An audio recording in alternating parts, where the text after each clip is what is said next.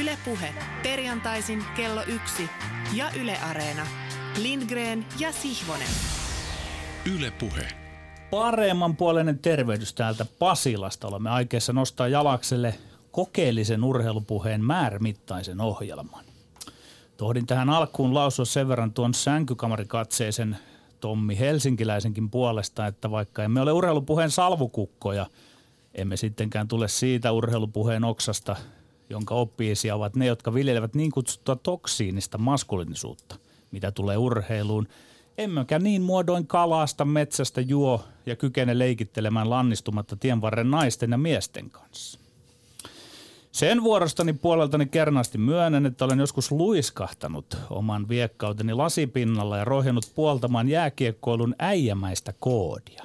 Kirjoittanut isännistä ja emännistä arveluttavaan sävyyn, nimennyt naisten jääkiekkoilun hyvällä tavalla narttulätkäksi, haukkunut Hannu Jortikan ulkonäköä, laittanut erään kaikkien aikojen suomalaista valmentajaa kritisoineen tekstin otsikoksi Stalin, mistä en ole ylpeä, ja niin edelleen.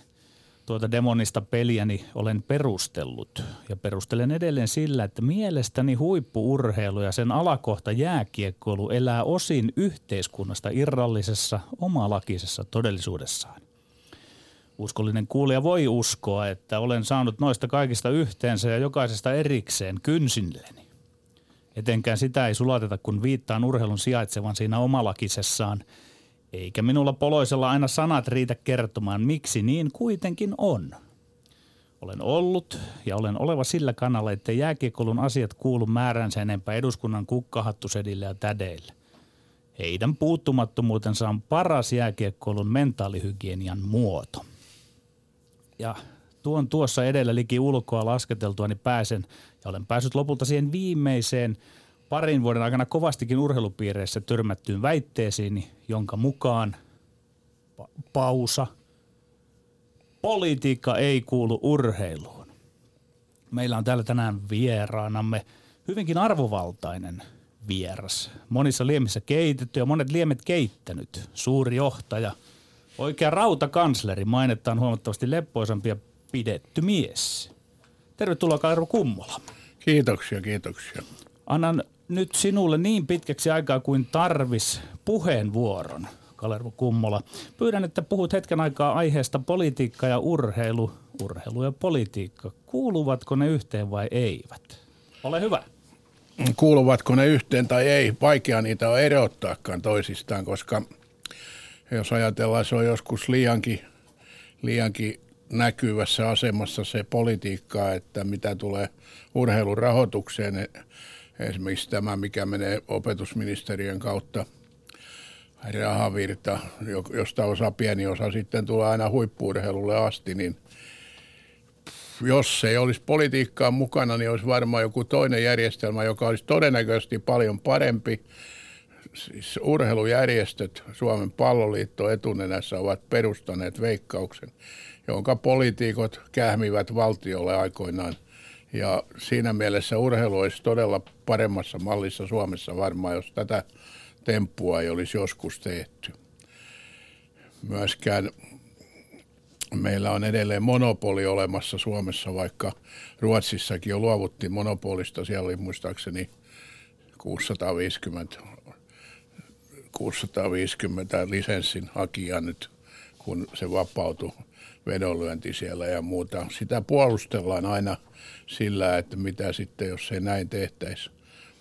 No en mäkään sitä tullut moittimaan tänne, mutta pitkässä juoksussa tämä murenee varmaan tämä systeemi ja sit sen jälkeen varmasti politiikka kuuluu entistä vähemmän urheiluun. Myöskin tietysti on paljon, urheilussa on paljon politiikkoja ja politiikassa on paljon urheilijoita, että tätä kautta on näitä yhtymäkohtia – pidän erityisesti niistä ihmisistä, jotka ovat urheilun kautta siirtyneet politiikkaan, että ottavat vastuuta vähän muustakin yhteiskunnasta. Sen sijaan en ole aina digannut niitä, jotka ovat tulleet politiikan kautta urheilun. Siinä monta kertaa haetaan vähän niin kuin julkisuutta ja kannuksia ehkä ilman syvällistä tietoa itse asiasta. Mutta meidän naapurimaassa Venäjällä se kuuluu esimerkiksi paljon lähemmin vielä tämä politiikka ja urheilu yhteen. Että siellä on päämies, joka on erittäin kiinnostunut nimenomaan lätkästä ja formuloista ja, ja sitä kautta itse asiassa johtaa pitkälti sitä Venäjän urheilua. Kiitoksia Kalervo Kummola. Kuulija, minä ja Lindgren, me jäämme miettimään tuota ansiokasta todistustasi, vaan ennen kuin päästän ääneen tuon pronssikarvaisen hurmuripojan kirjaan ja oksastan vielä muuan asian tähän liittyen politiikkaan ja urheiluun. En vie kuitenkaan liikaa kallista aikaa, joten tässä se tulee lyhyesti ja ytimekkäästi. Kysyn retorisesti, millaiseen politiikkaan urheilijat ottavat osaa ja millaista politiikkaa ne urheilijat tällä hetkellä tekevät ja uusintavat, jotka ottavat kantaa vaikkapa Turkin presidentinvaalissa, Brasilian presidentinvaalissa ja amerikkalaisessa politiikassa. No vastaan itse kysymykseen ja muotoilen niin, että semantiikan jumalatkin saavat olla varpaisillaan. Onko sattumaa, että monien urheilijoiden poliittinen läpimurto, läpimurto sarkastisessa merkityksessä, on tapahtunut juurikin viimeisen kahden vuoden aikana? Samana aikana, kun politiikka on muuttunut kaikkialla maailmassa. Ei se ole sattumaa. Entä ovatko urheilijat muuttaneet politiikkaa? Eivät. Ovatko hieman syyntakeettomat urheilijat vain temmattu mukaan uuteen politiikkaan? Kyllä, heidät on todellakin temmattu mukaan erässä spesifissä tarkoituksessa. Mä otan esimerkin USAsta, jonka politiikkaa hallitsee pelko, viha, vastakkainasettelu ja muun ratkaiseva trendi. Mikä trendi? Trendi, jossa poliittista viestiä ei enää suunnata vastustajille, eikä edes poliittiselle keskustalle, vaan se suunnataan omille kannattajille. Vastapuolta ei suostutella eikä taivutella muuttamaan kantaansa. Viestiä ei suunnata kantansa harkitsevalle keskustalle. Amerikassa, Euroopassa. Kaikkialla tähän uuteen politiikkaan tarvitaan urheilijoita mukaan. Poliittisen kantansa julkaisevalle urheilijalle on olemassa etukäteen tämä tietty paikka, tietty tehtävä, eli voimistaa tarkkaan määritellyn potentiaalisen äänestäjäkunnan äänestysaktiivisuutta. Urheilun elämyksellinen merkitys perustuu tunteisiin, voimakkaisiin tunteisiin. Niinpä tarvitaan Ösiltä, Ronaldinho tai heidän kaltaisiaan.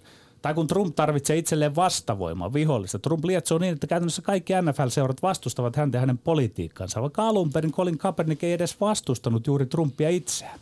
Trump esikuntinen kaivamalla kaivoi Kaepernickin esiin. Politiikka vie ja urheilu ja urheilijat vikisevät. Joskus joku vielä tajuaa esittää kysymyksen, mitä ja miten urheilu hyötyy siitä, että urheilijat astuvat poliittisesti esiin. Vastaus on, ei juuri mitenkään. Joku hoksaa vielä joskus kysyä, miksi ylipäätään urheilijoiden, juuri urheilijoiden tulisi aktivoitua poliittisesti. Miksi? Entä mihin tarvitaan sitä nollasummapeliä, että yksi vastustaa Trumpia, toinen kannattaa häntä? No, voi olla, että vaikka emme saa vastauksia näihin kysymyksiin, niin ainakin täällä niistä silloin tällöin keskustellaan. Täällä jossa. Me. Olemme. Lindgren. Ja Sihvonen. Voi että kuulkaas nyt kaverit tässä studiossa tulee sellainen olo, että pitäisi heivata kaikki käsikirjoitukset menemään ja pysyä vaan tämän keskustelun äärellä koko, koko ohjelman ajan. Öö, katsotaan, me varmasti palaamme siihen ja, ja tässä oli ensimmäisessä puheenvuorossa Kalarvo Kummalalla jo niin kiinnostavia näkemyksiä, että varmaan jollain tavalla sivutaan vielä tuossa varsinaisessa haastatteluosiossa tätä, tätä teemaa. Mä katselin itse tällä viikolla kiinnostavaa neliosasta OJ Made in America do- dokumenttisarjaa, joka käy varsin perusteellisesti läpi USC-yliopiston ja Buffalo Billsin keskushyökkäjän tarinaa. Simpson tai ihan vaan OJ on kiistata yksi jenkkiputiksen lajihistorian lahjakkaimmista running backeista keskushyökkäjä, jonka tarinan loppupuoliskon varsin moni 90-luvun läpi elänyt suomalainenkin varmasti tuntee. Nyt 71-vuotias vankilassa istuva Simpson kävi läpi vuosikymmenen puolin välissä, kuten tiedetään Yhdysvaltain historian tunnetuimmista oikeudenkäynnistä. Vaimonsa Nicole Brown Simpsonin ja Ronald Goldmanin murhista syytettynä vapautettiin rikosoikeudessa syytteistä, mutta tuomittiin sitten siviilioikeudessa syylliseksi ja jätti korvauksiin ja sai sitten lopulta sitä pitkän vankeustuomion aseellisesta ryöstöstä vuonna 2007. Mutta tässä oli yksi, yksi kiinnostava osuus tässä ensimmäisessä jaksossa tästä dokumenttisarjasta, jossa OJn tarinassa äh, puhuttiin – hänen omasta suhtautumisesta tähteyteen, kuuluisuuteen, myöskin omaan ihonväriin ja identiteettiin. Identiteettipolitiikasta puhutaan tänä päivänä paljon. Uh, O.J. Simpsonin todetaan jopa räppäri Jay-Zin biisissäkin kuuluisasti lausuneen I'm not black, I'm OJ. En ole musta, minä olen OJ. Hän, häntä ei myöskään kiinnostanut 60-luvun lopulla yliopistouransa huippuaikoina Kaliforniassa – ottaa osaa paljon huomiota saaneeseen olympiaprojektiin ihmisoikeuksien puolesta, joka sai alkunsa sprinttereiden Tommy Smithin ja John Carlosin protestista Meksikon olympialaisten 200 metrin palkintokorokkeella. Kun mustiin hanskoihin puetut nyrkit ilmaan ojennettuna miehet ottivat 50 kantaa. vuotta sitten. Niin, siitä on tarkkaan 50 vuotta aikaa. Siitä ottivat, ottivat kantaa oman maansa rotusortoon ja ihmisoikeustilanteeseen. O.J. Simpson oli myös äärimmäisen lahjakas yleisurheilija, olisi voinut menestyä sprinterinä, ellei, ellei tämä jenkkifudis olisi kiinnostanut enemmän. Mutta moni muu huippurheilija silloin halusi käyttää omaa kuuluisuuttaan ihmisoikeuksien puolesta. Jo ennen Meksikoa 67 Muhammad Ali oli koonnut yhteen New Orleansissa joukon tummaihoisia urheilutähtiä, kuten Bill Russellin, Jim Brownin, Lou Alcindorin eli myöhemmin Karim Abdul-Jabbarin, jotka tukivat Alin päätöstä kieltäytyä Vietnamin sotaan lähdöstä. Ja tämän tapaamisen peruja ovat myös muun muassa tämän päivän protestit USAssa, jotka sinäkin Petteri mainitsit, Colin Kaepernickin, Kaepernickin kaltaiset urheilijat, jotka ovat riskeeranneet jopa oman uransa ottaakseen kantaa esimerkiksi poliisiväkivaltaa vastaan. Mutta O.J. Simpsonia ei huvittanut lähteä tällaisen liikehdintään mukaan. Ja siihen hänellä, jokaisella huippurheilijalla on tietysti täysi oikeus siihen olla täysin epäpoliittinen. Viime viikolla puhuttiin Rafael Nadalista ja Novak Djokovicista, jotka ovat todenneet, Novak Djokovic on todennut, että hän haluaa olla mahdollisimman epä, hän ei halua olla millään lailla poliittinen. Tähän on oikeus urheilija ei välttämättä halua riskeerata omaa urakehitystään tai urheilijana välttämättä ole kiinnostunut muusta kuin omasta urheilemisestaan. Ja valtaosa maailman historian huippuurheilijoista on ajatellut ensin urheilemista ja itseään vasta toissijaisesti ehkä sitten sitä, mikä oma rooli yhteiskunnassa on tai mikä se voisi olla. Ja täh, tämä on ehkä vastaus, Petteri, siihen sinun heittämään se retoriseen kysymykseen, jossa, jossa kysyt, että miksi juuri urheilijat? No minä vastaan että koska urheilijat ovat aika aliedustettuja ehkä näin yleisesti ajateltuna siinä, ainakin uransa aikana poliittisesti aktiiviset, yhteiskunnallisesti aktiiviset urheilijat ovat aliedustettuja. En ole musta, olen OJ. Mitä se tarkoittaa? Tarkoittaako se en ole ihminen, olen tähti, olen stara? Vai tarkoittaako se nimenomaan sitä, että minua ei voi typistää ihon väriin, minä olen ihminen? Sen voi ajatella kummallakin tavalla. Ovatko prioriteetit oikein vai väärin? Me emme väittelyissämme tällä viikolla käydä urheilun ja politiikan suhteeseen kiinni, mutta kenties sivutaan sitä kyllä vielä tosiaan myöhemmin keskustelussa Kalerva Kummalan kanssa. Mutta sitä ennen meillä on kolme viikon väittelykilpailutopikkia, jotka ovat seuraavat, melko lätkäpainotteiset, mutta myös vähän muutakin. Yksi, Porin ässät on antanut nyt potkut toimitusjohtajalle, urheilujohtajalle sekä kahdelle viimeiselle päävalmentajalle. Onko tässä porilaisten touhussa mitään järkeä, kyllä vai ei? Kaksi. Veikkausliigan hallitus hyväksyi viikko sitten palloliiton työryhmän ehdotuksen uudesta sarjajärjestelmästä. Ovatko Veikkausliigan jakautuminen ylä- ja alaloppusarjoihin sekä viimeisestä europaikasta pelattavat pudotuspelit järkeviä uudistuksia, kyllä vai ei? Sekä kolmas aihe Jukka Jalonen palasi eilen Karjala-turnauksessa Leijonien päävalmentajaksi. Onko paluu vanhaan päävalmentajaan Jääkiekkoliitolta perusteltu ratkaisu, kyllä vai ei? Tutut ovat säännöt, 180 sekkaa kellossa per väittely. Me käymme kolme vaihtelevalla riehumisen tasolla suoritettua väittelykilpailua tässä peräjälkeen läpi ja sitten sen jälkeen luovutamme puheenvuoron viikon kunnianarvoiselle tuomarille Kalervo Kuumalalle. Hirveän mielenkiintoisia aiheita. Ollaanko Petteri valmiina? Erittäinkin valmiina. Mahtavaa. Lähdetään siis liikkeelle. Väittelyaihe numero yksi. Porin Ässät on antanut nyt potkut toimitusjohtajalle, urheilujohtajalle sekä kahdelle viimeiselle päävalmentajalle. Onko tässä porilaisten touhussa mitään järkeä, kyllä vai ei? Kyllä, kyllä on järkeä, joskin mukana on hyppysellinen ns. porilaista hullutta. Kokonaisuus näyttää siltä, niin kuin siinä ei olisi järkeä, jos tapahtuma ei pilko yhtään osia. Turbulenssi alkoi jo siitä, kun Pekka Roki Rautakalliolle ei tehty jatkosopimusta. Rautakallin kovin vastustaja oli harmaa eminenssi, ilman vastuuta häärävä Kari Takko takomiehet ovat sitten tämä humanterikaksikko. Potkut saanut urheilujohtaja Korpisalo ja potkut saanut päävalmentaja Kotkaniemi. Lopullinen kierre alkoi, Korpisalo erotti ensin Jyrki Ahon, palkkasi kalakaverinsa Kotkaniemi. Ja sitten nämä humanterit huijas toimitusjohtaja Eeva Perttulan tuhlaamaan pelaajia poskettomasti rahaa. Humanterit ei saaneet vielä potkuja. Perttula sai ekaksi. Mutta toki päivän selvää, että myös humanterit saivat potkut ja vieläpä oikeassa järjestyksessä. Ensin urheilujohtaja ja sitten päävalmentaja. Näin ymmärtää tässä kaikessa kettoreaktiona paljonkin järkeä. Ehkä Perttula olisi saanut jäädä potkimatta, mutta enää tässä odotetaan, että joku suurin syntipukki ja taustaperin takku joutuu myös vastuuseen. Ei missään nimessä ole mitään järkeä. Toimittaja Jussi Paasi on kommentissaan Yle Urheilun sivulla kiteyttänyt aika hyvin tämän kaiken oleellisen otsikolla. Porin S tekee surkuhupaisaa sketsiviihdettä, eikä sekoilu pääty tähän.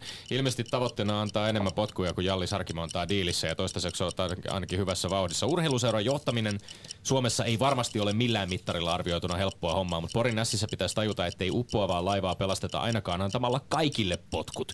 Ja jos sen jälkeen, kun kaikki muut ovat saaneet kenkää ja laiva jatkaa edelleen uppoamista, niin katse kohdistuu kyllä väistämättä hallitukseen. Ja porilaisen urheilukulttuurin puolesta käy sääliksi tämä assi, ässien karmea tila. No Tommi, jos palas... Ja ässien. Niin, Tommi, jos palastellaan vähän, niin mitkä potkut niin. saisit jättänyt antamatta? Ollaanko me tästä Pertulasta nyt, että Pertula ei, mutta hänhän kyllä tuhlasi rahaa aika lailla. No, sä haluat kiteyttää nyt Eeva Pertulan toiminnan rahan tuhlaamiseksi. No varmaan se siinä nyt toimitusjohtajana kohtaa. Se, se, mutta mitkä mä, potkut sä olisit jättänyt an, jättämättä vai kaikki? Mitään ei olisi tehty. Tämä on täysin absurdi kysymys, kun tuossa oma läpikäyntisikin tuntuu jo siltä, että se perustelit lähinnä sitä kantaa, että eihän tässä mitään tolkkua ole. Karri Kivellekin olisi varmaan haluttu mestaruuskaudella antaa kenkää ja Pet- Pekka Silloin Ässissä elettiin vahvempia totesi, aikoja. Siellä oli Hirsimäkeä ja oli Toivola Mika ja näitä. Että, siis tämähän on kamala koko tämä vyyhti, mutta kun sen Kyllä. palastelee, no, niin se, se on niinku ketturi, se on niin determinismi. Mitä, niin, edellinen on seuraavan syy ja niin edelleen. Eli, eli siis kaikessa järjettömyydessään tämä on loogista. No, Sekö sinun perustelusi niin, niin, ja, sille, ja urheilussa voi järkeä. joutua näin. Sinä ja Paasi olette sitä mieltä, että se on heti sketsi, kun jollain menee vähän huonommin. Mun mielestä se on vain seurausta siitä, että jos ei ole tällä porukalla pärjännyt siinä kovassa kilpailussa, niin saattaa käydä näin. Se Petteri, kuuluu huippurheiluun. Petteri, oli, oliko järkeä antaa, antaa nämä viimeisimmät potkut päävalmentajalle surkeasti sujuneen alkukauden jälkeen siinä vaiheessa, kun joukko on itse saanut pari no, voittoakin napattua? Aika usein se päätös on tehty aiemmin, että annetaan sitten siinä tauolla ne potkut. Et ei, ei, ei, ne kaksi viimeistä peliä eikö yleensä muuta sitä Eikö se ajottaminenkin nyt ole aika oleellista kuitenkin? On, niin, se on erinomaisen hyvä nyt. Se on hyvä tässä. Ei, ei siinä jäädä odottelemaan, että pitää hävitä ne kaksi viimeistä peliä. Se on linjakasta toimintaa, että voitti tai hävisi, jos on päätetty, niin on päätetty. Ja sitten se kenkä heilahtaa. Joo. Eli sä henkilöitit, henkilöitit tämän pelkästään Kari Takkoon käytännössä. Ei, mä nostin. Ah. Just kun... Joo niin. Just näin. Sitten purraan kieltä ja suuta ja mennään seuraavaan aiheeseen. Veikkausliigan hallitus hyväksyi viikko sitten palloliiton työryhmän ehdotuksen uudesta sarjajärjestelmästä. Ovatko Veikkausliigan jakautuminen ylä- ja alaloppusarjoihin sekä viimeisestä europaikasta pelattavat pudotuspelit järkeviä uudistuksia, kyllä vai ei? Ei, en sittenkään pidä uudistuksia kovinkaan järkevinä. Jalkapallo on eräs hieno, se on aina ollut ja tulee olemaan konstailematon sarjajärjestelmä, jossa kaikki saavat pelata kaikkia vastaan saman määrän otteluita. Se on aina oire jostain, kun aletaan sarjajärjestelmän kautta hakea kosmeettisia hyötyjä. On mielenkiintoista esimerkiksi HJK pelaa ensi kaudella kuusi ottelua vähemmän kuin tähän asti. Se tarkoittaa peräti kolmen kotiottelun poistumista ohjelmasta. Pelimäärät vähenevät, harjoitteluosuus kasvaa, mutta mä en ole ihan varma, kyetäänkö Suomessa harjoittelemaan harjoittelemaan niin laadukkaasti, että se korvasi nämä pelin tuomon kehitysvasteen pelaajille. Veikkausliigan suuruus ja viisaus on siinä, että sarjasta voi pudota ja sarja voi nousta. Se on selvä. Siksi jännitys ja merkitykset pelit siellä sarjataulukon häntä päässä jatkuisivat ilman tällaista hieman teennästä jakoa kuuden ylä- ja kuuden alakertaa. Eli ei tämä ole hyvä juttu. Ehdottomasti järkeviä uutis, uudistuksia. Mikään ei pohjimmiltaan muutu, paitsi se, että esimerkiksi viimeinen euro, europelipaikan tavoittelu tapahtuu playoffina, mikä todennäköisesti tuo loppukauteen uutta jännitystä. Käytännössä Veikkausliigassa kamppaillaan mestaruudesta ja europelipaikoista. Mitalit on varmasti tietenkin pienemmille seuroille hieno juttu, mutta lopulta aika sama saavuttaako joukkue pronssia. Jos tie aukeaa Eurooppaan, niin juuri se voi tarkoittaa merkittäviä lisäeuroja seuran kassaan. Mä en näe mitään pahaa myöskään sarjan jakamisessa syksyllä kahteen kastiin. Laala loppusarjastakin on vielä mahdollisuus nousta taistelee europelipaikasta pudotuspelien kautta. Ja mikä tärkeintä, nämä Veikkausliikan playoffit eivät ratkaise sarjan mestaria, eivät ykkösen voittajaa, eivätkä Veikkausliigan suoraan, su, siis suoraan nousia. Ne tuo ainoastaan futissyksyyn tämmöistä pientä lisämaustetta. Tuo en tiedä kuuluuko kuulijalle, kun mä naurahdin tuossa kesken sun puheenvuoron. Mua, harmi, mua, naur, mua nauratti se, että kun te futisfanit olette aina pilkannut meitä lätkäjätkiä näistä mistä... playoffeista, mutta nyt se on takki kääntynyt. Miksi se nyt kääntyy näin? Ja onko se playoff nyt sitten hyvä asia kuitenkin? Kerropa. Tiedätkö, mistä tietää, Petteri, että sä oot vähän heikoilla yksittäisessä väittelyssä, kun sä otat te fanit, te futisjätkät, me olemme tehneet, mä en muista kertaakaan missään vaiheessa Minä pidän futis... esimerkiksi jääkiekkoilun playoff-järjestelmää vastaan. Sinä, sinä olet moni muu konstein hyökännyt jääkiekkoa vastaan. Oma mun, mielestä... Me ollaan keskusteltu sääliplayoffien Sen takia sanon sinua faniksi, okay. koska tota, olet hyökkäillyt muita lajeja vastaan tähän, aina futiksen tiimolta. Siellä kaikki on hyvin. Tähän, tähän joka tapauksessa tähän olkiukkoon, joka päätit roihasta ilmaan. Itse sitä virittelit. Haihtui kokonaan se pointti. Mä en ymmärrä, yhtä, mikä sun pointti on, mikä, mikä tässä on ongelmana? Sano ensin oma ajatuksesi. Onko sulla ajatus nyt hukassa tuossa? Siis miten sä perustelet sitä? Tämä on täysin miksi... erityyppinen playoff-järjestelmä kuin esimerkiksi jääkiekossa. Se on oma oma, omanlaisensa. Mutta se on silti profiloitu playoff, se on silti playoff Se on samantyyppinen kuin Ja vaikkapa se tuo Englannissa. jännitystä lisää. Eli se tavallaan Sama- matkitaan nyt lätkää, mikä, lätkään se toimii, ei mutta ei matkita. futiksi. Matkitaan esimerkiksi englantilaista jalkapalloa. Jalkapallon emämaassa Englannissa Championshipissa ihan yhtä lailla on nousukarsintoja varten järjestetty playoffit, jossa pelataan siitä, siitä mahdollisuudesta nousta seuraavalle tasolle. Niin, ja nyt kun Ei tää, se- ei- niin, ei mä, niinku mä, mä, mikä olen siitä, mä olen siitä käärmeessä, niin että te vastaista. ei, on siinä siinä mielessä, että kun se jalkapallo kestää 90 minuuttia ja se ratkaisu pitää saada siinä pelaamassa, nämä sarjat Haluatko pelaa- Saksasta vielä sanoa jotain? Sitä en, pelataan en minä 90 Saksasta sano, minuuttia mutta siitä minä olen vielä käärmeessä, enkä pääse... Nyt jäi vähän kiinnostamaan, mistä olet käärmeissäsi, mutta ehkä sen vielä voit väittelyiden tauottua kertoa meille. Kolmas aihe. Jukka Jalonen palasi eilen Karjala-turnauksessa Leijonien päävalmentajaksi. Onko paluu vanhaan päävalmentajaan jääkiekkoliitolta perusteltu ratkaisu, kyllä vai ei? Kyllä se on erittäinkin perusteltu ratkaisu, joka muut, muuta väittää, puhuu vastoin parempaa tietoa. Lauri Maremen aikana suomalainen lätkä vähän kriisiytyy ja kriisiytyy oikeasti jossain määrin. Pitää muistaa, että siellä oli toinenkin kova tapaus uuden puheenjohtajan Harri Nummela alkutaipaleella, kun Nummela esikuntinen antoi kesken nuorten mm potkut Jukka Rautakorvelle. Rautakorven tapaus ja Maremen ajan jatkuva turbulenssi, ne johti siihen väistämättömään, että katseet tuli kohdistaa ainoan ja oikean miehen, Jalosen Jukkaan. Nyt sen oikein aistii, miten rivit ovat suoremmat. Media on ruodussa. Etenkin ns. Sahan siipi joutuu olemaan kieli keskellä suuta. Saha hämmensi soppaa Maremäen aikana. Nyt se ei enää pääse toistumaan. Pelaajat uskovat jälleen tekemiseen, koska päivävalmentajan suoja on niin vahva. Jääkiekkoliitos voidaan tehdä taustalla laatutyötä junioreiden kanssa. Jääkiekko kuluttava kansa voi asettua taas leijonien taakse. Sponsorit voi olla turvallisin mielisiä ja viimeisenä, mutta ei vähäisimpänä, johtava jääkiekkoanalyytikko kantaa siunauksensa Jaloselle ja hänen esikulmalle. Ei ole, ei ole, ei ole oikein hyvin perusteltu ratkaisu. Ja kaiken lisäksi vähän ikävän sivuma on jättää tämmöinen pieni piiri pyörii leikki, jossa osallistujina tuntuvat olevan Jalonen, Marjamäki, Jokerit, Jääkiekkoliitto, välissä vähän Westerlundkin, joka hänkin on valmentanut KHL-jokereita. Sulle tuo, meille tuo. Ja nyt sitten vaihdetaan tuoleja. Eikä tilannetta oikein helpota sekään, että jopa Yle Urheilu sortuu kirjoittelemaan Jalosen paluusta leijonien penkin taakse leijona kuninkaan paluutyyppisillä otsikoilla. Jotain rotia nyt. Mikään ei tietenkään estä Jääkiekkoliittoa turvautumasta vanhaan, kun edellinen päävalmentaja Pesti meni tulosten valossa selvästi penkin alle. Ehkä Marjamäki astui leijonien päävalmentajaksi liian varhain, kuka tietää, mutta Jalosen palaaminen hänen jälkeen tuntuu melkeinpä paniikkiratkaisulta ja se tuntuu siltä, että ei katsota eteenpäin, vaan katsotaan taaksepäin. Tästä me nyt haluamme Tommi täällä studiossa ja kuulia kuulla lisää tästä salaliittoteoriasta. Miten se meni, että Ei jokerit ja salaliittoteoria. pa- Nää- nää- tuolit vaihtui? Kerro Ei. nyt siitä, onhan Ei. kai kättä pidempään tämmöiseen vihjailuun. Mieli...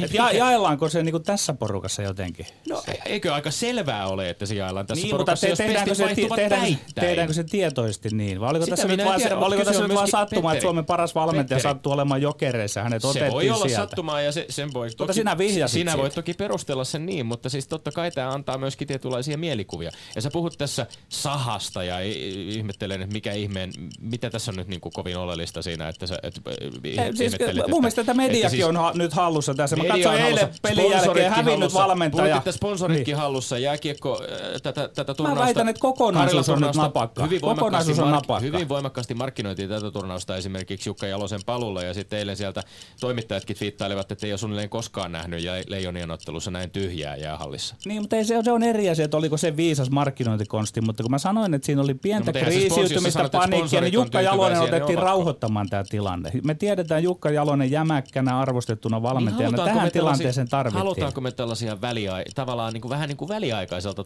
tuntuvia rauhoittavia ratkaisuja vai pitäisikö mennä vaan rohkeasti No eteenpäin? tästä meillä on sun kanssa selvästi kiista nyt. Mä oon sitä mieltä, että tässä kohtaa jääkiekkoperhe tarvitsi Jukka Jalosta siihen, että sä voit tietysti sieltä sivusta.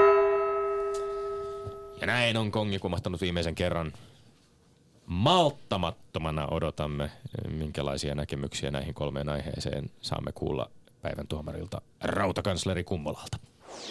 Ylepuheessa Lindgren Jaha, ja tää, nämä tuomiot menee kyllä aika lailla niin kuin omien, omien tota, niin, mieltymysten tai ajatusten mukaan. Ja, ja tota, niin, tasapeliä tässä vissiin ei saa Ei. No, si- sitä me olemme pyrkineet kaikin keinoin välttämään. välttämään. No, no jees.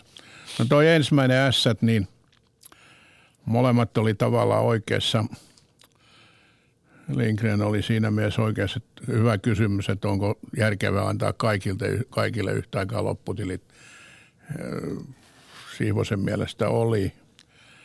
Mä en, tota, niin me, en tunne, mikä on takoin osuus ollenkaan siellä ja muuta, mutta tota, niin toteaisin tässä yleisellä tasolla, että usein tämmöiset, kun johto vaihtuu. Valitettavasti se on ehkä Suomen jääkiekon suurin heikkous. Liika, liian monessa liikaseurassa esimerkiksi puheenjohtaja vaihtuu liian usein ja sitten ne on, vaikka ne on kovia kundeja jossain liike-elämässä ja muuta, mutta useimmiten sitten kun ne tulee vieraalle alueelle, niin niille itsetunto riitä kysymään vähän neuvoa edeltäjiltä ja muuta, vaan tehdään kaikki samat virheet, mitä on joku aikaisemmin tehnyt ja niin kuin halutaan, halutaan ne itse tavallaan munata se homma.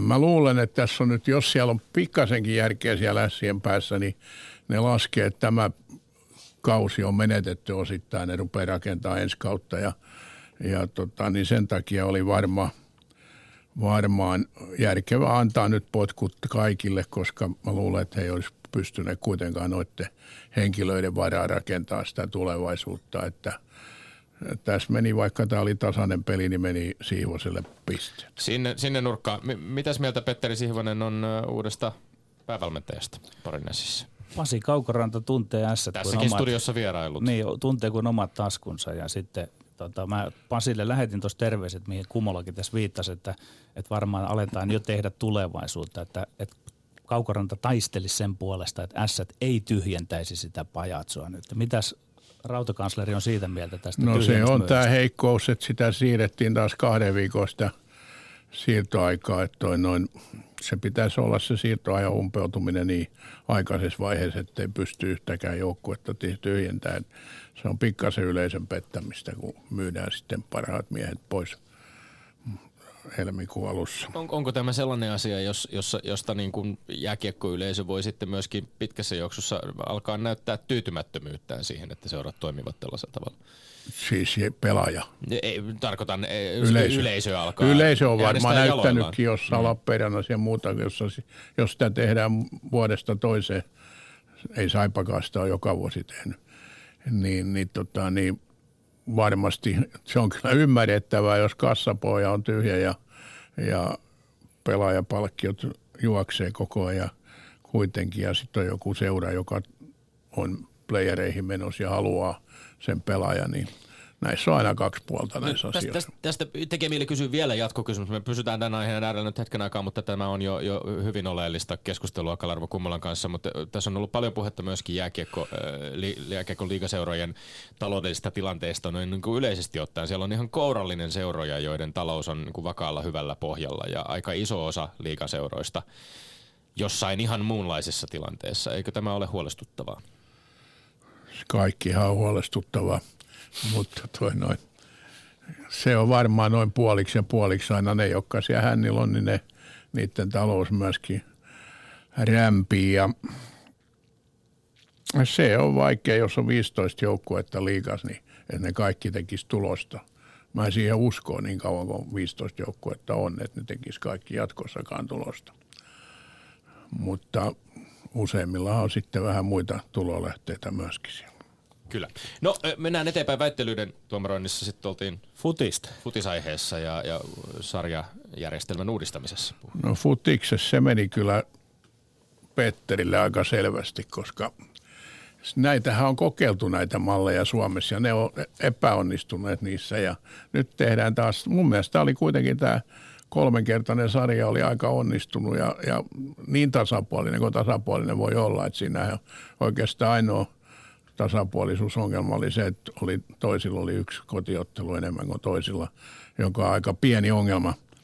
Ja nyt sitten mennään tämmöiseen loppusarjaan ja viedään pisteet mukana, niin mä tiedän, että se ei kiinnosta ketään muuta. Sori vaan. Muutenkin jalkapallossa, niin ei kannattaisi tehdä kovin, se on semmoinen konservatiivinen laji, että kannattaisi tehdä kovin usein noita muutoksia. Mä en nyt sitten oikein ymmärrä, mitä tässä haetaan mun mielestä yksi, yksi oleellinen juttu myöskin on, mä otin vuosi sitten kantaa ja sain hirveän, hirveän keskustelua aikaiseksi Twitterissä, että mä päätin, että mä en ota kantaa siihen asiaan, mutta nyt tänä vuonna tapahtuu ihan samalla lailla tämä vierasmaalisääntö. Mä ymmärrän sen, että Champions Leagueassa ja vastaavissa pelataan vierasmaalisäännöllä, koska siellä ei ole pelipäiviä eikä ole aikaa – pelata uusinta otteluita, mutta kyllä mm. tämä, että mm. pelataan mestaruussarjan paikasta veikkausliikapaikasta niin, että se ratkaistaan. Ja vielä tuollaisella kentällä esimerkiksi, mitä Kokkolassa oli nyt, niin vierasmaa 1-1 samalla lailla kuin Honka nousi viime vuonna IFKta vastaan, niin, niin tällä säännöllä, niin tämä on kyllä, mun mielestä tämä on niin käsittämättömän raju ja epäoikeudenmukainen. Olisitko ö, mieluummin nähnyt sen ratkaistavan sitten vaikkapa neutraalilla paikkakunnalla pelattavassa kolmannessa ottelussa, tai pitäisikö se ratkaista sitten sen toisen ottelun no vaikka, tai toisen, toisen, toinen ottelu voitaisiin viedä vaikka loppuun, mm. se olisi yksi vaihtoehto, että puol, puolen tunnin jatkoaikaa, jos ei sekään, niin sitten rankkarit. Tietysti mulla on sympatiota vähän vanhaan seuraani tepsiin kohtaan tässä asiassa. Se oli Joo, hyvä, kun kyllä, tätä, tätä, näkemystä on totta kai siis moni muukin, ei pelkästään TPS-sympatioita omaavat henkilöt ovat kyllä nostaneet tätä argumenttia. Siinä mä ymmärrän sen ihan hyvin. Siinä on tä, ja te, nimenomaan tämä peli aika, se mahdollisuus, mahdollisten jopa, jopa niin kuin uusintaotteluiden järjestämiseenkin on ihan validi pointti. Mutta tekee mieli kysyä näistä sarjajärjestelmän uudistuksista, että miksi arvelet sitten, että, että tällainen palloliiton, palloliiton työryhmän ehdotus on tehty ja, ja etenkin, että minkä takia Veikkausliigan hallitus sille sitten antaa, antaa leimasimella oman hyväksyntänsä? Jos, jos... Se on hyvä kysymys ja siinä varmaan ihan järkevää. Mä luulen, että tässä on enemmän ajateltu sitä kärkipäätä, että saadaan sinne loppuun hyviä pelejä ja ratkaistaan siellä sitten nämä Euroliikan paikat. Et näissä on aina, ei nämä ole yksipuolisesti koskaan huonoja tai hyviä, näissä on molempia. Mutta tuohon Tepsiin vielä, niin kyllä mä puolustin IFKta viime vuonna myöskin, vaikka ei ole mitään jalkapallosympatiota IFKta kohtaan. No niin, hyvä. No otteluhan on sinänsä jo ratkenut ka- kahdella, kahdella eräpisteellä, kun Petteri johtaa, niin kolmanteen aiheeseen mennessä ei me, mentäessä. Käydäänkö se silti läpi? Käydään läpi, koska kolmen suorat on harvinaisia, mutta mielellään. Ja Jukka Jalosen, Jukka Jalosen kohdalla, kun väitellään, niin kiinnostaa ehdottomasti kuulla Kalervo Kummolan näkemykset. Joo, Jukka Jalonen on nyt kolmas laskin tuossa yksi päivä, että kolmas päävalmentaja, joka on tullut takaisin. No siellä oli aikoina, oli vissi Arne Honkavaarakin on käynyt pari kertaa ja Joe Virkkunen, mutta nykykiekon aikana niin oli Kalevi Numminen oli ensimmäinen ja sitten oli Erkka Westerlund toinen ja nyt on Jukka Jalonen. Muun mielestä oli hyvä valinta. Toinen vaihtoehto olisi ollut tietysti Westerlundin maajoukkue. Ehkä tänä päivänä sellainen, ettei se ole niinkään kuin – noin nuoret kaverit lähtee tuonne Pohjois-Amerikkaan hyvin nuorena, niin tämä on ehkä kokeneen miehen paikka nyt tämä maajoukkojen coachin paikka ja, ja nuoret sitten saa mahdollisuuden harjoitella tuolla liikaseuroissa. Että tämä nyt on aika selkeä tapaus. Nyt tuli, Selvä peli. nyt taisi Köni, mennä 3-0. Köniin tuli 3-0, sen hyväksymme ja, ja, ja onnittelemme Petteri Sihvosta voitosta, ei, ei, ei mitään. 8-5 on Kokonaistilanne, no niin se kaventuu mutta johto on edelleen. Niin siis Lindgren johtaa. Kaula on täällä kyllä. edelleen ihan, ihan merkittävää, että, että, että tota, ei tässä mitään hätää ole. Kerrankin Ää... tulee lätkäjätkä, joka laittaa mut voittamaan, koska musta tuntuu, että ne on jotenkin niin kuin sitten suhtautunut. Siltäkö tuntuu? Niin. Joo, Jukka... mä, mä otin ihan ilman tämmöisiä vanhoja juttuja ja ilman ennakkoluuloja. Ilman vanhoja kaunoja ja vanhat pois unohdettiin tuossa hetkeksi. Jos Jukka Jalonen on kolmas päävalmentaja pestiin palannut henkilö, niin, niin äh, Leijoniin palannut henkilö, niin vain kourallinen vieraita on myöskin, jotka ovat uusintakierroksella tulleet Lindgrenin ja Sihvosen vieraaksi. Ja yksi heistä on todellakin Kalervo Kummola, joka vierailee tässä studiossa toista kertaa ensimmäinen kerta ö, joskus siellä elosyyskuun taitteessa 2014 oli muuten meidän ohjelmahistorian ö, toinen lähetys ja myöskin ensimmäinen koskaan ihan oikeasti suorana tehty lähetys, joten kunnia meille saada Kalervo Kummola uudestaan vieraaksi. Yle Puhe. No niin, Kalervo Kummola, jutellaan hetki. Mitkä tekijät Sä nostat esille sen tiimoilta, että miksi lätkästä lopulta tuli Suomen ykköslaji tuommoisessa niin ammattilaisuuden merkityksessä? Joo, se on hyvä kysymys. Me oltiin Futiksen kanssa aika tasoissa silloin 70-luvulla ja kyllä varmaan SM Liigan perustaminen oli yksi iso askel. Eihän silloin esimerkiksi katsomot noussut älyttömän paljon ja muuta, mutta se toi semmoista ammattilaisuutta siihen ja, ja näytti ulospäin. Me rakensimme brändin siitä ja, ja se oli joka lailla niin ammattimaista touhua, vaikka, vaikka siellä amatööriys taustalla paisto monta kertaa läpi ja pelaajatkin siihen aikaan vielä olivat useimmat töissä. Ja, ja tota, niin pikkuhiljaa sitten pelaajista tuli myöskin ammattilaisia ja sitten mä luulen, että missä me tehtiin kenkuruloikka verrattuna futikseen, että me kiinnitettiin ja saatiin valtiovalta ja kunnat va- vahvasti mukaan noihin olosuhteisiin ja se kyllä on ollut suomalaisen kiekkoilun. Mä oon väittänyt, että se on ykköstekijä ollut, että me ollaan nyt maailman huipulla. Että jos ajatellaan kuinka huonoja talvia paljon on ollut ja muuta, jos me oltaisiin oltu luonnonjäiden varassa, niin ei meidän jääkiekko olisi lähelläkään tätä, missä nyt ollaan. No tämän kommentin lausuessasi tiedän, että on monia muiden lajien parissa olevia, merkittävissäkin asemissa olevia henkilöitä, joilla varmaan niskakarvat nousee pystyyn, kun Kalarvo Kummola toteat, että kunnat ja valtio saatiin mukaan luomaan olosuhteita ja, ja usein kritiikkiä tulee nimenomaan siitä, että, että jääkiekkoilu on onnistunut jonkinlaiseen täydelliseen erityisasemaan pääsemään tässä suhteessa verrattuna muihin lajeihin. Miten reagoit siihen kritiikkiin, että, että jääkiekkoa on valtiovallan ja kuntien puolelta, tänne on rakennettu yli 300 jäähallia tähän maahan aivan liikaakin suosittu?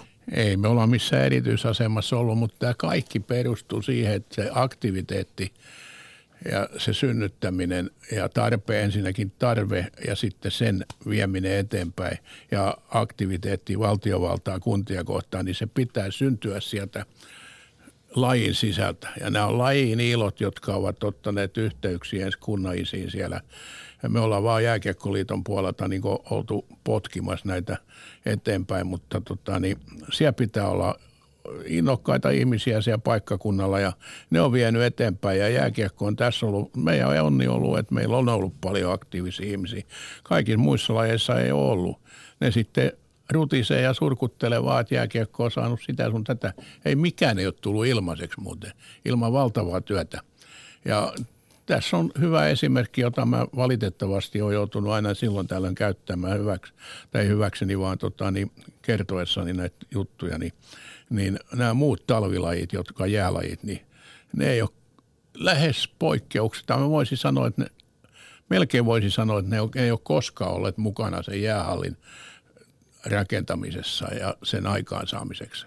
Mutta sitten kun esimerkiksi kunnallisessa hallissa ollaan, niin ne jaetaan kyllä tasan ne vuorot siellä sitten tarpeen mukaan. Ja sinne tulee silloin taitoluistelu ja sinne tulee kaukalopallo on nyt vähän ollut kuolemaan päin, mutta tota, niin rinkette ja, ja kurlinkin joissakin halleissa, niin niin, tota, niin kyllä me aika yksi ollaan saatu taistella näiden olosuhteiden puolesta jääkiekkoväki, mutta meillä on ollut tietysti paljon väkeä myöskin, jos verrataan näihin muihin lajeihin, niin tämä on iso laji, muut lajit on pieniä ja taitoluistelussa esimerkiksi ne ihmiset, jotka siellä on mukana aktiivisesti, ne on enemmän ollut siellä koulutuspuolella ja valmennuspuolella. Miksi jääkiekko on sitten onnistunut siinä lobbaustyössä paremmin kuin, kuin muut lajit? En mä tiedä, yksi vastaus on vaan varmaan se, että me ollaan oltu parempi kuin muut ja muut on ollut pirun paljon vielä huonompi kuin me. Miten, Ensin oikein muuta voisi sanoa. Miten Kalervo Kummala, koitko silloin aikoinaan sen, että siinä lähdettiin niin kuin jonkunlaiseen kilpailuun muiden lajien kanssa tässä? Että oliko se niin kuin urheilua, urheilujohtamisen saralla siinä? Varmaan jonkunnäköistä kilpailua käytiin, mutta meillä oli siihen aikaan esimerkiksi se, kenen kanssa käytiin kilpailu, niin oli ravit – ja nyt niistä ei puhuta enää oikein mitään. Et meillä oli esimerkiksi kyllä yhteistyötäkin ravien kanssa, että esimerkiksi pyrittiin siihen, että ei järjestetty samalla paikkakunnalla samana iltana matsia tai, tai ravikisoja. Niin. Ja jalkapallo tietysti oli se yksi mittari meille. Yle puhe. Ainahan tämä pientä kilpailua, mutta ei me mitään erityiskilpailu oltu harrastamassa siinä. Että kyllä me enemmän kilpailtiin niin kuin siitä, että lajin sisällä, että kuka parhaiten hoitaa asiansa. Mennään sitten hieman kohti sinua enemmän. Ää, miten sinusta tuli armoitettu jääkiekkojohtaja? Mitkä kulut johtivat siihen? No se sitten on taas pidempi tarina, että varmaan se lähtee siitä, että kun muutettiin, mä olin 13-vuotias, kun me muutettiin Australiaan oli sitä ennen pelasin, en missään seurassa, mutta lähinnä Lamme ja Järvenjäällä pelattiin siihen aikaan, niin sitten jäi kolme talvea väliin. Australiassa joskus kävi luistelemassa, jossa elokuvateatterissa oli tehty jää ja sinnekin sain porttikielon. Kun oli ainoa, joka osasi luistella, ne epäili, että se on vaarallista. Ja, ja näin sitten, kun tultiin sitten Suomeen takaisin, niin kova into oli pelata ja maalivahdin ura ajattelin, mutta meillä oli esimerkiksi Turussa oli sellaisia veijareita edellä kuin Urpo Ylönen, Jorma Valtonen, Lasse Kiili, niin siinä sais, olisi saanut olla jo vähän parempikin lahjakkuus, kun koko kummolla, että olisi pärjännyt siinä porukassa. Niin sitten Kuopu IFK lopetti yksi, kaksi, kun oltiin noustu Suomi-sarja, joka oli toiseksi korkein taso silloin, niin lopettivat karanteenien takia jääkiekon kokonaan, niin sen verran innokas olin, että taistelin sen asian niin, että pidettiin se joukkue yhdessä ja perustettiin uusi seura, jonka puheenjohtajaksi joudun 22-vuotis syntymäpäivänä, niin se oli tämmöinen tarina, että toi noin, se oli vähän pakkotilanne ja siihen loppui sitten oma pelaaminen myöskin aika lailla. Ja siitä sitten Tepsiin tehtiin, noustiin Kiekko 67 kanssa mestaruussarja. Sitten fuusio TPSn kanssa. Sitten 75 tutoja tepsi yhteen, joka oli mun haave jossain vaiheessa ollut, niin laittaa kolme turkulaista seuraa yhteen. Se toteutui. Sitten vuonna 75, kun liika perustettiin, niin olin siinä mukana työryhmässä alusta asti ja silloin oli sellainen kuin sarja seura ja siinä se porukka sitten länsirannikko ja tamperelaiset pyysi mua liikan ensimmäiseksi toimitusjohtajaksi ja pari päivää mietiskelin sitä ja siinä sitten tuli 12 vuotta oltu, oltua ja sen jälkeen muihin bisneksiin, mutta en jääkiekko ole jättänyt missään vaiheessa, vaan heti saman tien kun jäin liikasta pois, niin mut valittiin jääkiekkoliiton hallitukseen ja – se oli vuonna 1987 ja sitten 90 varapuheenjohtajaksi ja 97 puheenjohtajaksi, jossa sitten tuli Suomen ennätys. Vajaa 20 vuotta tuli oltu siinä. Vuoteen 2016 asti, 97 vuodesta kyllä. Voit jatkaa tätä tarinaa, mutta minun tekee mieli tässä kohtaa kysyä, että samalla lailla kuin urheilijalla tulee joku solmi, solmukohta, että alkaa niin sanotusti kulkea ja siinä sitten ikään kuin alkaa lisäämään harjoittelua ja muuta, niin tunnistatko sinä itsessäsi jo nuorena miehenä tämän sitten Kalervo Kummolaksi tulleen Kalervo Kummolan vai kasvoiko se nälkä syödessä? Tuleeko siinä se, että haluaa enemmän ja enemmän va- vaikuttaa, haluaa kenties lisää valtaa ja muuta? Että alkoiko se viedä ikään kuin tämä imu sinua sitten? Ei kyllä se, se oli kaikkea muuta kuin halu. Se oli enemmän vastuuntuntoa. Esimerkiksi se kiekko 6-7 aika, niin se oli – se oli suoraan sanoen kovaa aikaa, että mä tiedän kyllä mikä on seurajohtajan rooli, että tota, niin, kun puolet palkasta meni jääkiekkoon ja joka aamu kun heräsi, niin miettii, että millä sen saa ne laskut maksettua ja niin poispäin, että ei, se, ei, ei siinä mitään halua ollut, se oli lähinnä vastuuntuntoa ja intoa tietysti, että mutta kun tiesi sen, että jos mä nyt lyön hanskat tiskiin, niin kukaan muu ei ota tätä hommaa, niin, niin siinä mielessä siinä sitten kasvoi ja, ja oli sitten ollut nuoresta asti. Kyllä mä koulussa olin semmoinen liideri ihan kansakoulusta asti niin kuin joukkoja johdin, että jonkunnäköistä luontaista juttua se oli myöskin. Mutta, mutta enemmän tai vähemmän vahingossa näihin hommiin aina joutuu. Niin, tässä ollaan keskusteltu jo resursseista. Petteri kysyi heti ohjelman alussa urheilun ja politiikan suhteesta. Ja, ja vastauksessasi totesit nimenomaan, puhuit tästä, tähän, tästä niin kuin urheiluun väistämättä liittyvästä politiikasta resurssien jakona. No, ja, ja keskustelimme tässä näistä niin kuin ylipäänsä, että millä tavalla jääkiekko-perhe on onnistunut saamaan valtion ja, ja kunnat mukaan myöskin olosuhteiden kohentajana puhuit OM kautta kanavoitavasta rahasta huippurheilulle. Olet itse myöskin siis paitsi urheilujohtaja, niin, niin, niin myös entinen kansanedustaja, nykyinen Tampereen kaupunginvaltuuston valtuutettu, minne palasit viime vuoden keväällä vaikuttanut kansallisessa kokoomuksessa useamman vuosikymmenen ajan. Suomalainen jääkiekkoilu samaan aikaan pitkään henkilöityi hyvin voimakkaasti nimenomaan Kalervo Kummolaan. Eikö tämä yhtälö jo itsessään niin tarkoita sitä, että, että vahva puoluepoliittinen kytkös myöskin sinun kauttasi on, on liittynyt suomalaiseen jääkiekkoiluun? Usein puhuttu kokoomuksesta jopa lätkäpuolueen vähän liioitellen käristetysti. No joo, se tietysti pitää paikkansa, että siellä on mun lisäksi ollut monta muuta kokoomuslaista vaikuttajaa, mutta ei ne ole tota, niin tulleet sinne yläkautta. Ne on tulleet kyllä, ne on kavereita kaikki, esimerkiksi Lintumäet, Paajaset ja muut, jotka on sitä omaa seuraa siellä, siellä paikkakunnalla lähteneet vetämään ja he ovat tulleet sitä kautta politiikkaan enemmän tai myöhemmin, mutta ne on ollut useimmat ihan lätkäihmisiä, ne ei ole tullut politiikasta lätkään.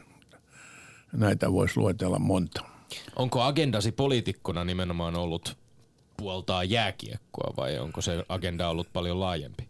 Ei, kyllä se on ollut. Kyllä mä aika lailla katson itteni yleis- yleispolitiikaksi, että Tampereella esimerkiksi nyt mä johdan konsernijaostoa joka kaupunginhallituksessa, joka vastaa kaupunkiomistajaohjauksesta ja, ja sille ei oikeastaan urheilun kanssa mitään tekemistä. Mä oon kaupunginhallituksen ensimmäinen varapuheenjohtaja, mutta on totta kai sitä aina sitten, jos on paikka niin, että voi auttaa, niin silloin autetaan. Esimerkiksi kyllä mä eilen viimeksi soittelin meidän liikuntatoimenjohtajalle ja kysyin, että onko huuissa perä, että koulukatua ei jäädytetä ollenkaan. No, onneksi sai vastauksen, että ollut niin lämmintä, että kyllä se jäädytetään. Ja toki kulttuuripuolellakin on, on vaikuttamista ja usein ehkä unohdetaan, että pitkän pestin. Ihan äskettäin tuli vierailtua Tampere-talolle, jossa, jossa oli katossa, Kale, Kalen paita oli nostettu kattoon siellä jossain ruokalan yläpuolella, että pitkä pesti myöskin Tampere-talon toimitusjohtajana esimerkiksi.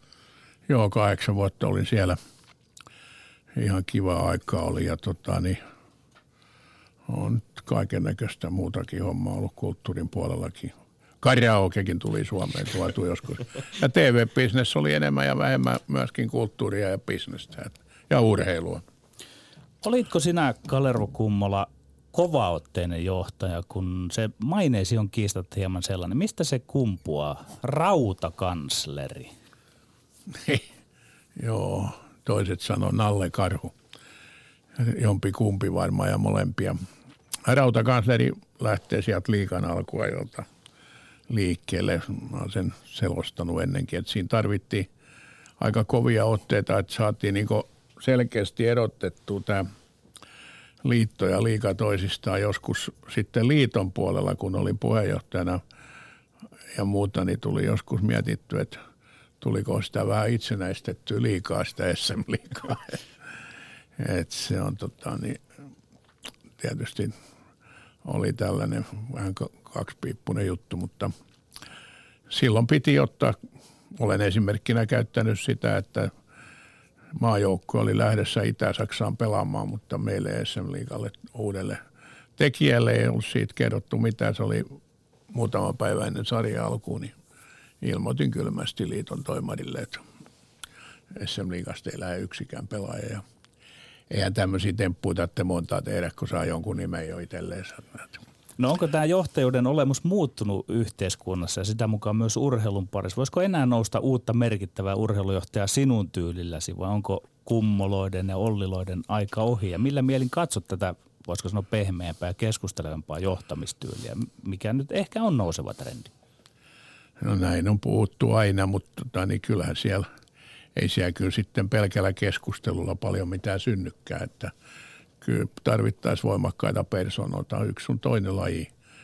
Ihmisiä, jotka pystyisivät nostamaan sen laji ylös ja, ja varsinkin noin pienet lajit monta kertaa niitä kaipaisi semmoisia, että siellä on monessa lajissa aika lailla niin isiä ja äitien varas nämä harrastukset ja ja tota, niin jos siellä olisi puheenjohtajana esimerkiksi voimakkaampia ihmisiä, niin varmaan lajikin nousisi siitä. Nykyään vaan on suurin osa ihmisistä on sellaisia, että ensinnäkin ne on mukavuuden halusi, toiseksi ne ei ota kovin paljon kantaa.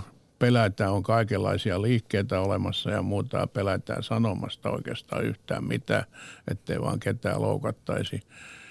Nämä on yksi juttuja, mutta sitten raaka työntekohan on sitten se, joka ratkaisee loppujen lopuksi et ihmisten vapaa-aika menee nykyään vähän moniin muihin asioihin myöskin. Yle Puhe. Yksi kysymys, mikä on myöskin urheilujohtajuuteen linkittynyt hyvin voimakkaasti, on, on, on sukupuolten välisen tasa-arvon keskustelu. Sitä on käyty palloilulajeissa paljonkin viime aikoina. Palloliitto ja miesten aamajoukkue on päättänyt esimerkiksi aktiivisesti toimia kuilun kaventamiseksi pelaajien saamissa korvauksissa maaotteluista. Kalervo Kummala, mitä ajattelet suomalaisen naisjääkiekkoilun tasosta tänä päivänä? Olisitko ja, ja ehkä tämmöinen jatkokysymys siihen, että mitä ajattelet siitä omasta puheenjohtajan, omasta puheenjohtajapestistä, olisitko sinä aikana mielestäsi näin jälkeenpäin, taaksepäin katsottuna, niin voinut kenties tehdä enemmänkin naisjääkiekkoilun puolesta vai, vai olitko tukemassa myös, myös naisten jääkiekkoilua Suomessa voimakkaasti?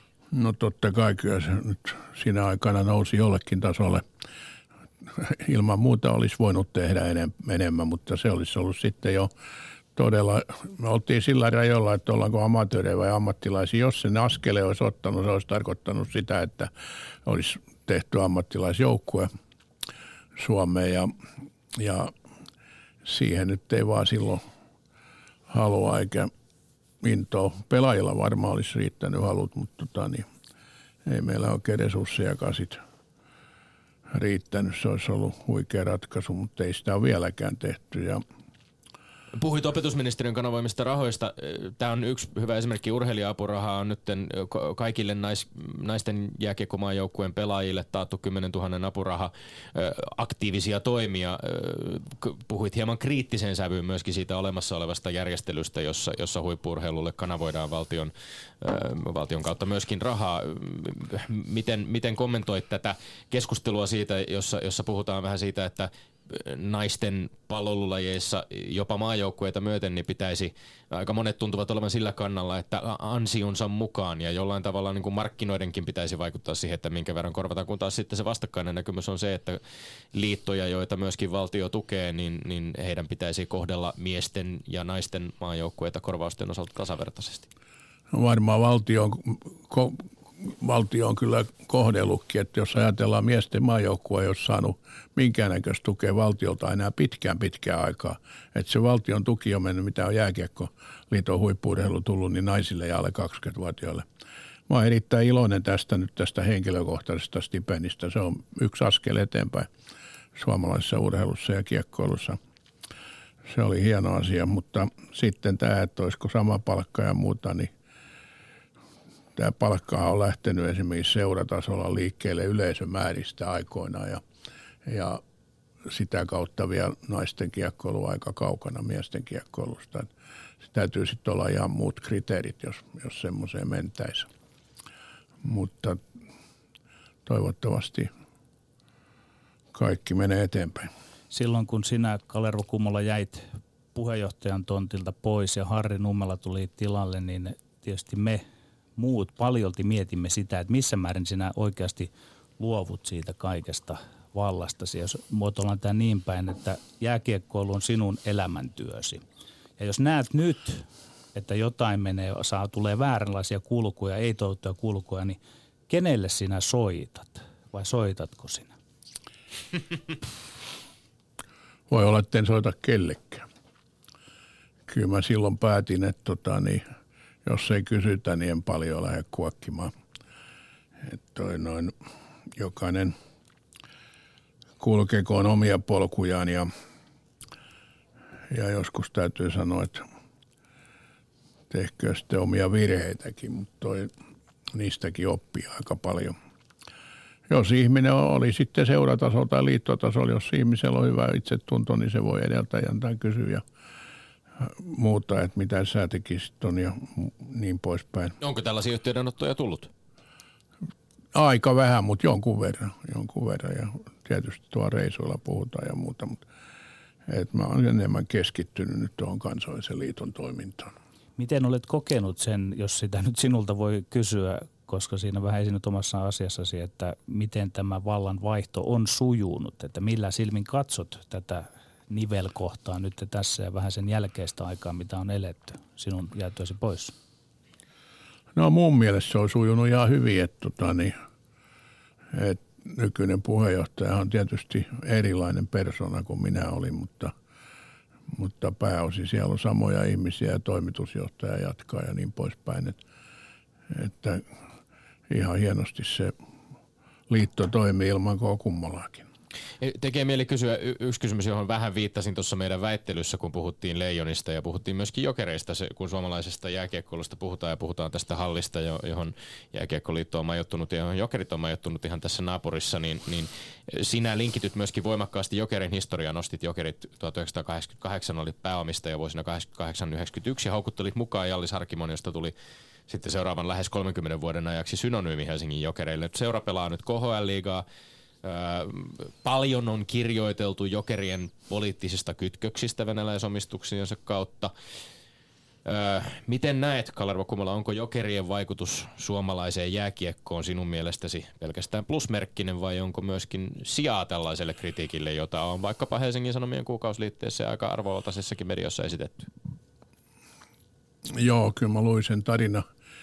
Ei mikään ei ole koskaan. Aika harvoin kaikki on tekijät on plusmerkkisiä, että mulle jokerit oli aikoinaan siinä mielessä semmoinen rakas joukkue, kun Aimo Mäkisen aikana ja mä olin silloin SM Liigan toimitusjohtaja, niin se aiheutti murheita niin paljon toimitusjohtajalla. Aina oli joku tulipalo sammutettavana, että se sitä kautta tuli läheisemmäksi se joukkue. Ja sitten 88 se oli hajoamassa koko lafka ja seitsemäntenä silloisessa divisionassa ja – ja siellä oli nuori, nuorten Suomen mestari joukkue, jossa oli Teemut ja Säilynojat ja Strömperit ja Immoset ja kumppanit, niin silloin ajattelin, että tota joukkuetta ei pidä päästä ajomaan ja Helsinki tarvitsee toisen joukkueen ja sitä kautta sitten otin sen joksikin aikaa haltuun. Mutta mitä nyt tulee sitten jokereihin ja KHL, liiton puolella silloin ajateltiin, että meillä olisi maajoukkueella ollut isompi apujokereista, että meidän maajoukkuemiehet saa kovempia pelejä ja muuta, mutta nyt siellä on aika vähän maajoukkuemiehiä, siellä on saman verran su- ulkolaisia kuin suomalaisia niin pelaajia. Yksi iso osa kritiikkiä, jota niin, on siltä osin se, että sitä, sitä tavoitetta, mitä me silloin ajattelimme, niin ei täytä. Sitten on tietysti ikävä on tämä riita jokereiden ja SM Liigan niin Olisiko joka... siinä Kumola jyrähdyksen paikka vielä, jos olisit siellä puikkoilla? No kyllä siinä on kyllä niin paljon jo vettä Vantaasta mennyt, että se pitäisi kyllä, niin kuin tuossa Jukka Jalonenkin otti kantaa siihen, että kyllä siinä pitäisi nyt istua jo alas ja löytää yhteinen sävel. Totta kai se oli kova paikka jo, liikallekin silloin, kun jokerit lähti ja valitettavasti sitten myöhemmin meni vielä plussikonkurssi, että Helsingin aluehan tartti se ehdottomasti enemmän kuin yhden joukkueen. Se oli CFKn kilo. Ja se on meidän iso ongelma tällä hetkellä kansallisella tasolla. Aika päättyy tähän. Me kiitämme lämpimästi vierailusta Kalervo Kummola. Tommi Lindgrenin maineikkaat urheiluterveiset. Lähetetään ne suomalaisen salibändin suuriin nimeen kuuluvalle Mikael Järvelle, jonka peli numero 82 jäädytetään. Mies liitetään eräviikinkien Hall of Famein 14. joulukuuta liigaottelussa Oilersia vastaan. Pelasi 21 kautta salibändiliigassa, josta 15 viikingeissä. Hatun nostu ja terveiset. Me olemme Lindgren ja Sihvonen, pysykää tyylikkäinä. Kansi kiinni ja kuulemiin.